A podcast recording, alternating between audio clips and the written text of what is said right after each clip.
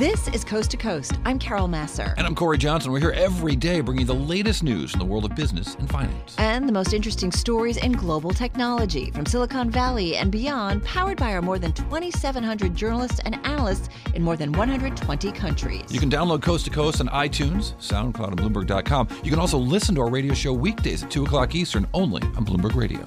I know how you feel about all this Christmas business. I never get what I really want. What is it you want? Real estate. Oh yes, who doesn't want a nice piece of real estate? Well, let's find out the cost and the future potential earnings. Melissa Reagen is the head of research for the Americas for TH Real Estate. You can be followed on Twitter at TH Real Estate 14. Melissa, thank you very much for being with us. Happy New Year. Happy New Year to you as well. Can you explain cap rates for people that may not be familiar with the real estate industry and why cap rates are so important and whether they are moving up or moving down? Yeah, sure. So cap rates, for people who know finance, it's really just think of it as a yield. So like a yield on a bond, you could think of a cap rate as a yield on a real estate property. So if a cap rate is 5%, you could think, you know, that's kind of the yield I'll get annually from that property. And in a technical standpoint, it's really you take net operating income from the property and you divide it by the property's value, and that's how you technically calculate a yield. Okay, so where are we with cap rates? And you want to maybe start with commercial real estate and how it is segmented, because there's much more to it than just retail locations, malls, and office buildings. Yeah, sure. That's a great question. So commercial real estate, it is, you have offices, you have warehouses, you have apartments or multifamily, and you have retail. And within each of those sectors, they actually get broken out into finer detail. So for the retail sector, for example, you break sectors out into malls, lifestyle centers, power centers, and grocery-anchored centers.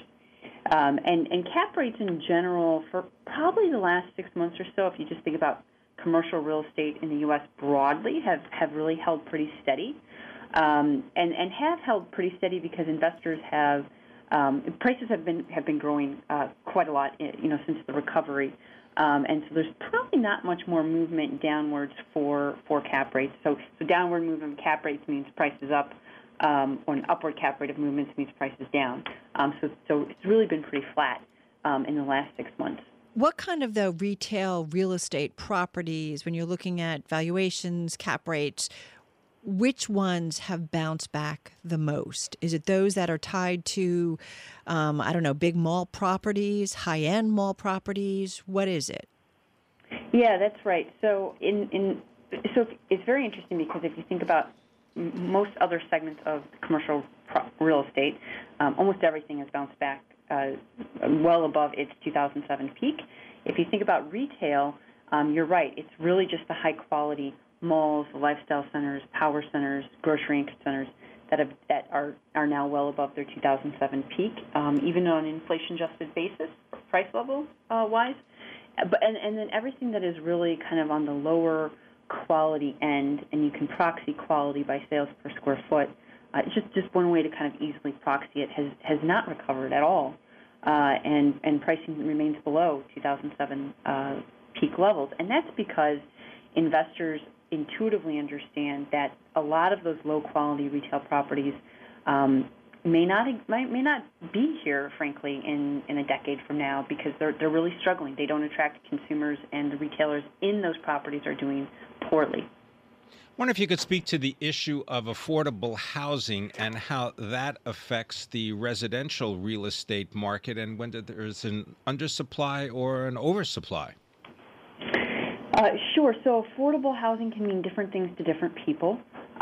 It can mean, by affordable, it can mean more that which targets middle-income Americans, which we would often maybe call kind of Class B. And then you have affordable housing that could be kind of below that, so really affordable, really people who are more in the, call it, really poverty line level. But whether you're talking about Class B or even below a Class B property, it's been very much undersupplied this cycle. And then you may say that's fairly surprising because I read headlines saying multifamily apartments are oversupplied. But that's really been in the luxury space and the kind of upper-end Class A, where you've seen a lot of new supply, historically high levels of new supply, in fact, in that space. But the affordable market has been very much undersupplied. Right. And we hear that certainly when you look at cities like San Francisco or up in Portland, Oregon, and certainly here in New York.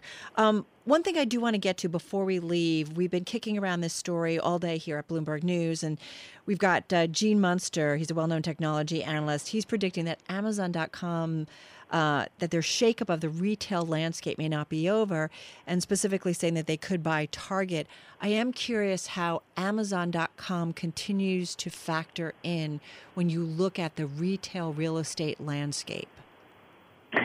Sure. So it factors in both the retail and the warehouse landscape. I'll talk about the retail first. We just got about 50 seconds. Yeah. Okay. So I'll just stick to retail for now. So Amazon, we certainly think about it. It drives almost more than half of all online retail sales, and so consumers are ordering more and more online, and they're shopping less at retail centers, but that's mostly low-quality retail centers. Consumers are still shopping at high-quality retail centers where you can't buy something online, you can't replicate that experience, right? So you have to go into a physical store to get the experience and the goods you want. And retail centers that can offer that are doing very, very well. And Amazon's not eating their lunch. Amazon is eating everyone else's lunch. You don't offer anything differentiated. There's no real reason to go. And so we track Amazon very closely to see what they're doing. Yeah. And it plays a big factor. Yep, everything. I feel like every story has an Amazon angle, or many stories. Melissa, thank you. Melissa Reagen, she is head of Research Americas at TH Real Estate.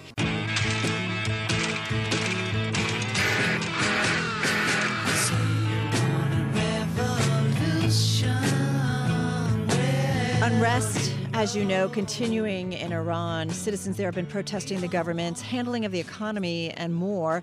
This as the Trump administration threatens new sanctions. Let's bring in retired Major General Mastin Robeson. He is geopolitical intelligence advisor at Academy Securities Advisory Board. He joins us on the phone in New York City. Academy's leadership, by the way, comprised mainly of those who served in the military, and it really is a firm focusing on bringing military culture to the financial services sector. And we welcome General Robertson back with us. Great to have you here with us.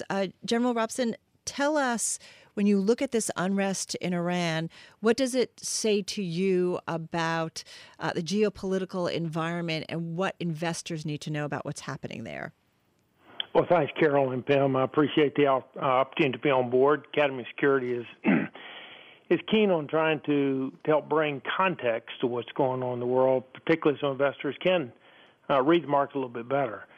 I think it's certainly early to see how what's going to happen in Iran is going to play out.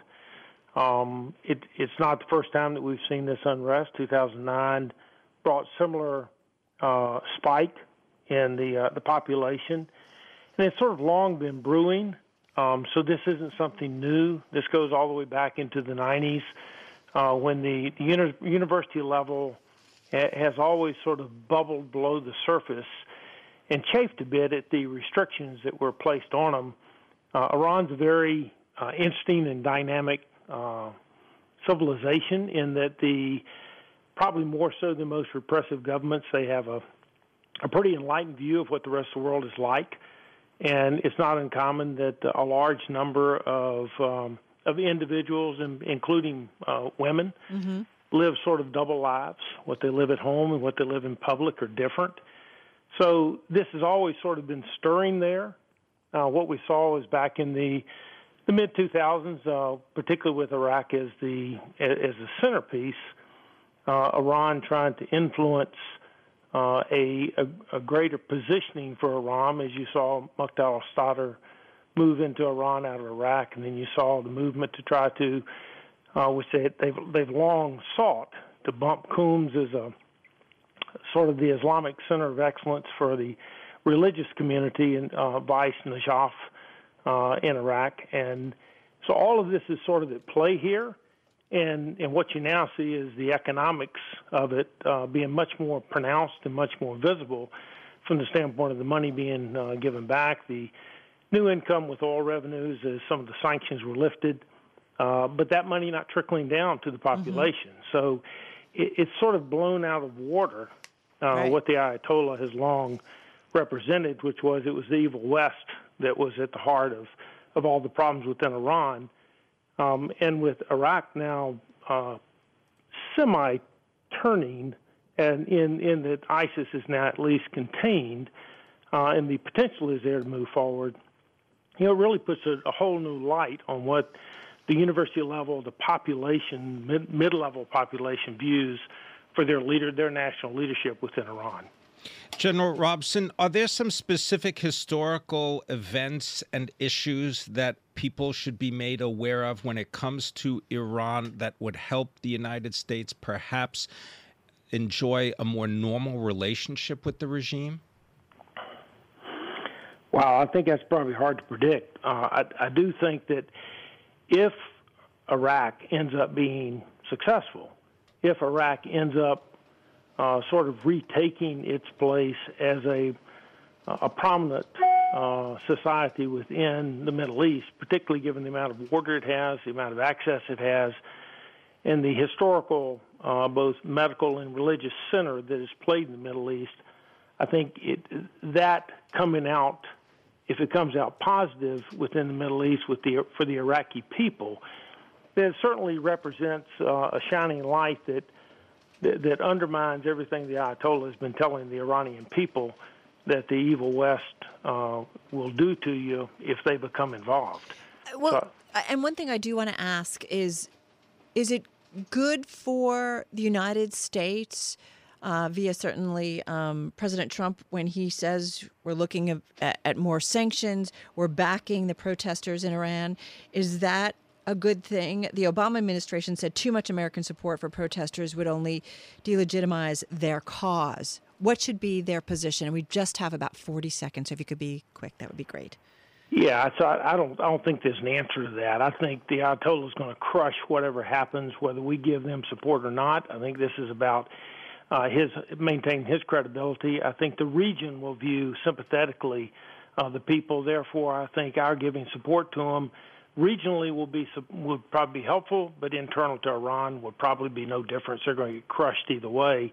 I don't see us going in militarily to do something here. I think it's going to be status quo at the end of the day, with Iran continuing to have a repressive regime and the nations around it continuing to shine, hopefully, a spotlight on what can happen, you know, when the right economic and rule of law applications are put in place. Thank you very much for joining us, Major General Mastin Robeson, Geopolitical Intelligence Advisor to Academy Securities Advisory Board. I'm gonna get you anyway, down your resistance. I'm gonna get you anyway. Who will Amazon get to in 2018? It's just our second day of the new year, and already some interesting conversations in the business world popping up, and that includes some thoughts from a closely watched and respected technology analyst, now investor. We're talking about Loop Ventures co-founder Gene Munster, who had something to say about Amazon.com and maybe their interest in Target this year. Let's listen up. Amazon views the future is a combination of mostly online, but some offline. And so I think that getting that 1,500 stores would be very valuable. All right, Gene Munster talking to our surveillance team earlier today. Let's dig into this. Spencer Soper is our technology and e-commerce reporter at Bloomberg News. He joins us from our bureau in Seattle. So, Spencer, Gene Munster saying, well, maybe it might make sense for Amazon to buy Target this year. We've had some crazy things happen in the retail space, a lot of it involving Amazon. What are you hearing on this front? Nothing beyond a prediction, and it's an interesting prediction. I think the main thing it does is it highlights this weakness of continued weakness for Amazon of their lack of physical stores. You know, they picked up about 450 with their purchase of Whole Foods, predominantly grocery stores, but they still have a weakness. If you think I need something, I want to go buy it, I want to see it before I buy it, I have something I'd like to return, I want to return it now. These are things that Amazon still has a weakness to its main retail competitor, Walmart. So this would just be a way, one of many ways for them to address that. Spencer, Amazon's growth is being fueled by a couple of different divisions, the Amazon Web Services business, plus the advertising business. How does that connect with their potential desire to acquire a department store? Well, their main growth has been by taking wallet share from other retailers. Their main business remains e-commerce, selling things online. The cloud is the fastest growing and is a significant size now. The advertising is very small, maybe $1 billion a year now out of, you know, more than $100 billion in annual revenue. So the advertising is fast growing as well, and everyone's watching it, but still fairly small. If Amazon wants to keep growing, it has to keep taking shifting people's spending from retailers like Walmart, Target, to Amazon. And a way to do that is through acquisitions. But there's also things that people like to see before they buy them. They like to go to stores before buying things. Grocery is a very good example of that. Apparel is another. So there are reasons for Amazon to want to get in the brick-and-mortar game to continue growing. Is it apples to apples if we say this is similar to what Walmart did in terms of linking up with a much smaller player, Jet.com, but Jet.com established in the online space? Kind of. I mean, so Walmart, it was largely an purchase of Jet, was largely an acqui-hire. You know, they got Mark Lore, who had given Amazon trouble previously. You know, he was the founder of Quidsy, which Amazon purchased to eliminate a competitor years ago. So it's kind of a Walmart filled its e-commerce void by purchasing Jet. And the question is does Amazon need another acquisition in addition to Whole Foods to fill its gap on the brick-and-mortar front? Is there any potential for antitrust problems if indeed Amazon decides it'd like to acquire a major retailer like Target? Everyone talks about that. It's this topic of it's generated a lot of interest, but again, you just have to think market share, and it's not getting them anywhere close. Even if Amazon were to buy Target, it would still have, you know, about half the revenue of Walmart. So if they're not breaking up Walmart, why would they break up Amazon and Target? If they're not going to challenge Amazon on its on the antitrust issue, does that mean that costs will increase from Amazon? We're going to note that Amazon will be paying sales taxes, which is something that many of the third-party retailers that offer their products on Amazon have not had to do. That loophole is closing as well. So I don't know if costs would increase if Amazon were to buy Target. I'm not sure. I think Amazon tries to do whatever it can to keep costs down.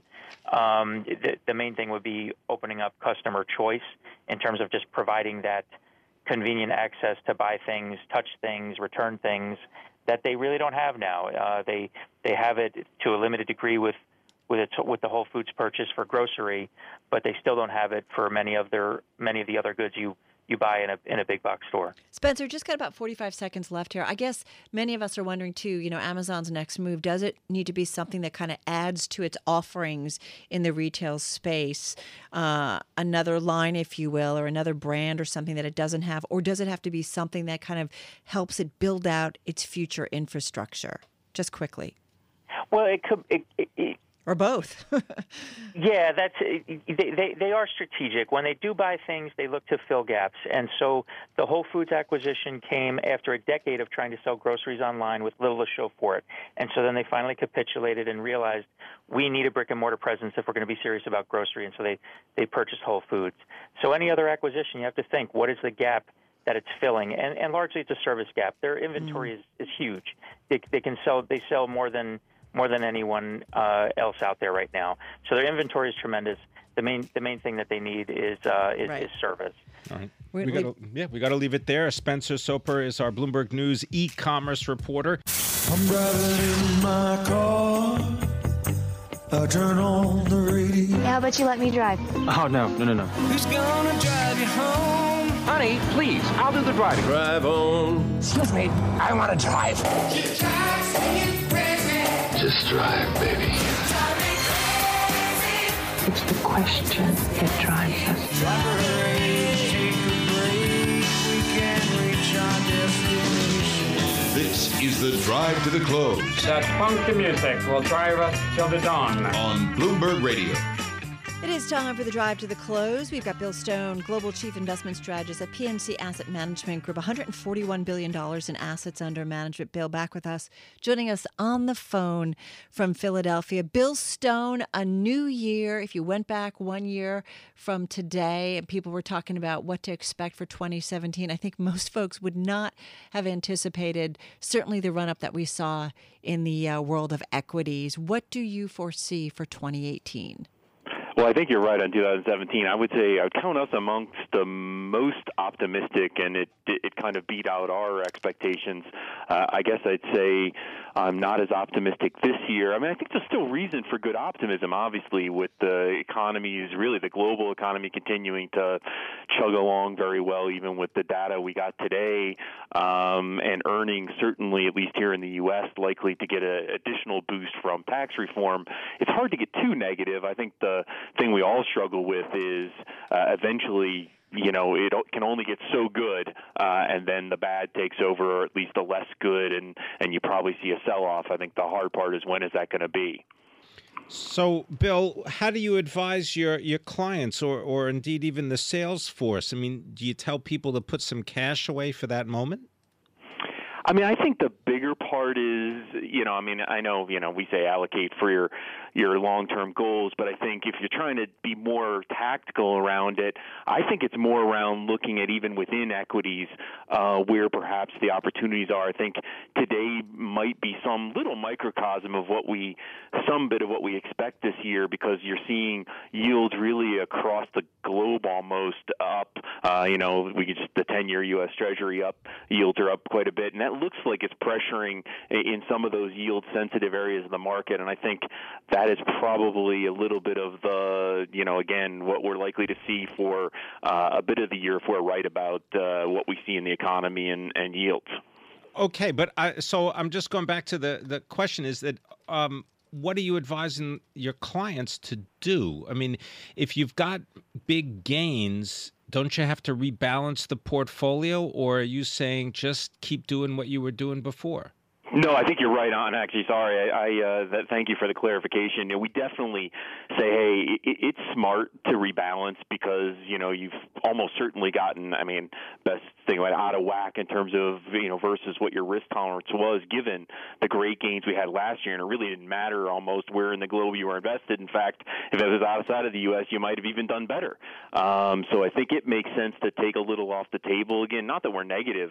It's just a matter of rebalancing a bit to get yourself back in line with maybe the volatility that you can handle. Because I think the other thing we would say is, and it may not be much of a fearless forecast, but is that you should expect more volatility in 2018 versus 2017. Part of the reason I can pretty easily say that'll probably be a forecast that's correct is because it was such historically low volatility. It's hard to imagine it being lower. Right. And stocks, actually, if you compare it with some other asset classes, while the volatility was low, it wasn't as low as some others that were out there.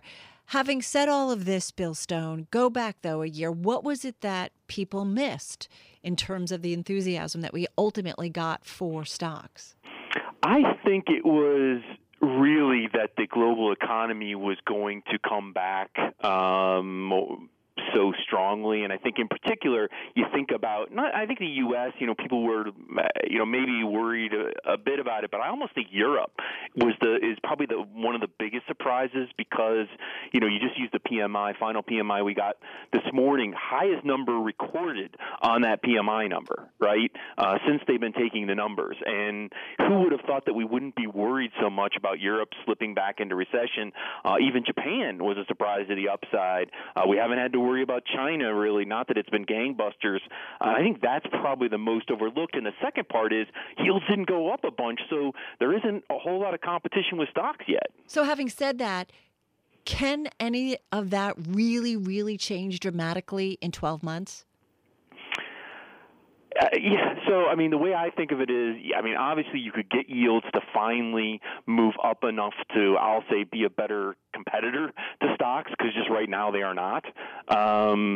Secondarily, like it's kind of laid out, you know, if people ask me, what is your, you know, what are you worried about? What could go wrong? It's that we maybe reach that pinnacle of as good as it gets in the global economy. Again, I'm not worried about a recession this year. Really, I'd say hardly at all. I mean, I have to leave out a little bit, you know, in terms of a percentage, but frankly, it's just not a high probability at all. So it's more like, do we top out, and is that what causes the market to say, well, we've discounted all the good news, it's not going to get better than this? I'm just curious about the cost of investing, and meaning the what people are willing to pay for every dollar of earnings. You got a PE on the S&P right now of over 22. Do you like that number?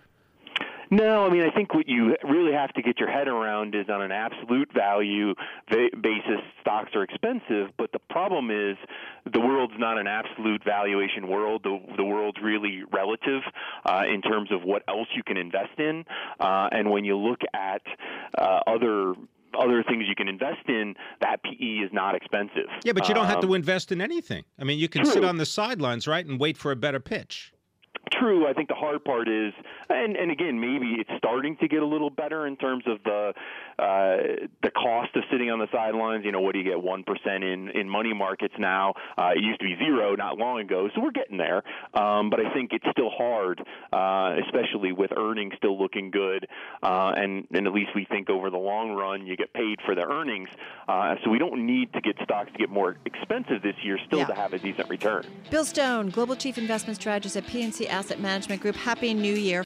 Move around. Motion creates emotion. I feel the earth move under my feet. You move like they do. I've never seen anyone move that fast. Shake.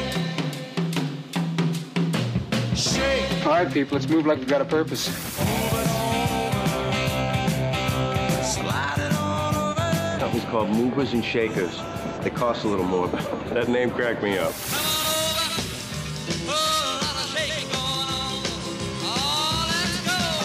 Bloomberg Markets, Movers and Shakers, with Carol Masser and Corey Johnson on Bloomberg Radio. Yes, indeed, everybody. Time for your Movers and Shakers, winners and losers on this first trading day of 2018, January 2nd, 2018 to be exact. Carol Masser along with Pimm Fox here on Bloomberg Markets. Let's kick it off with the S&P 500. 340 names in the index, higher today, 160 lower. Number one gainer in the S&P 500, Pimm Fox, is AMD.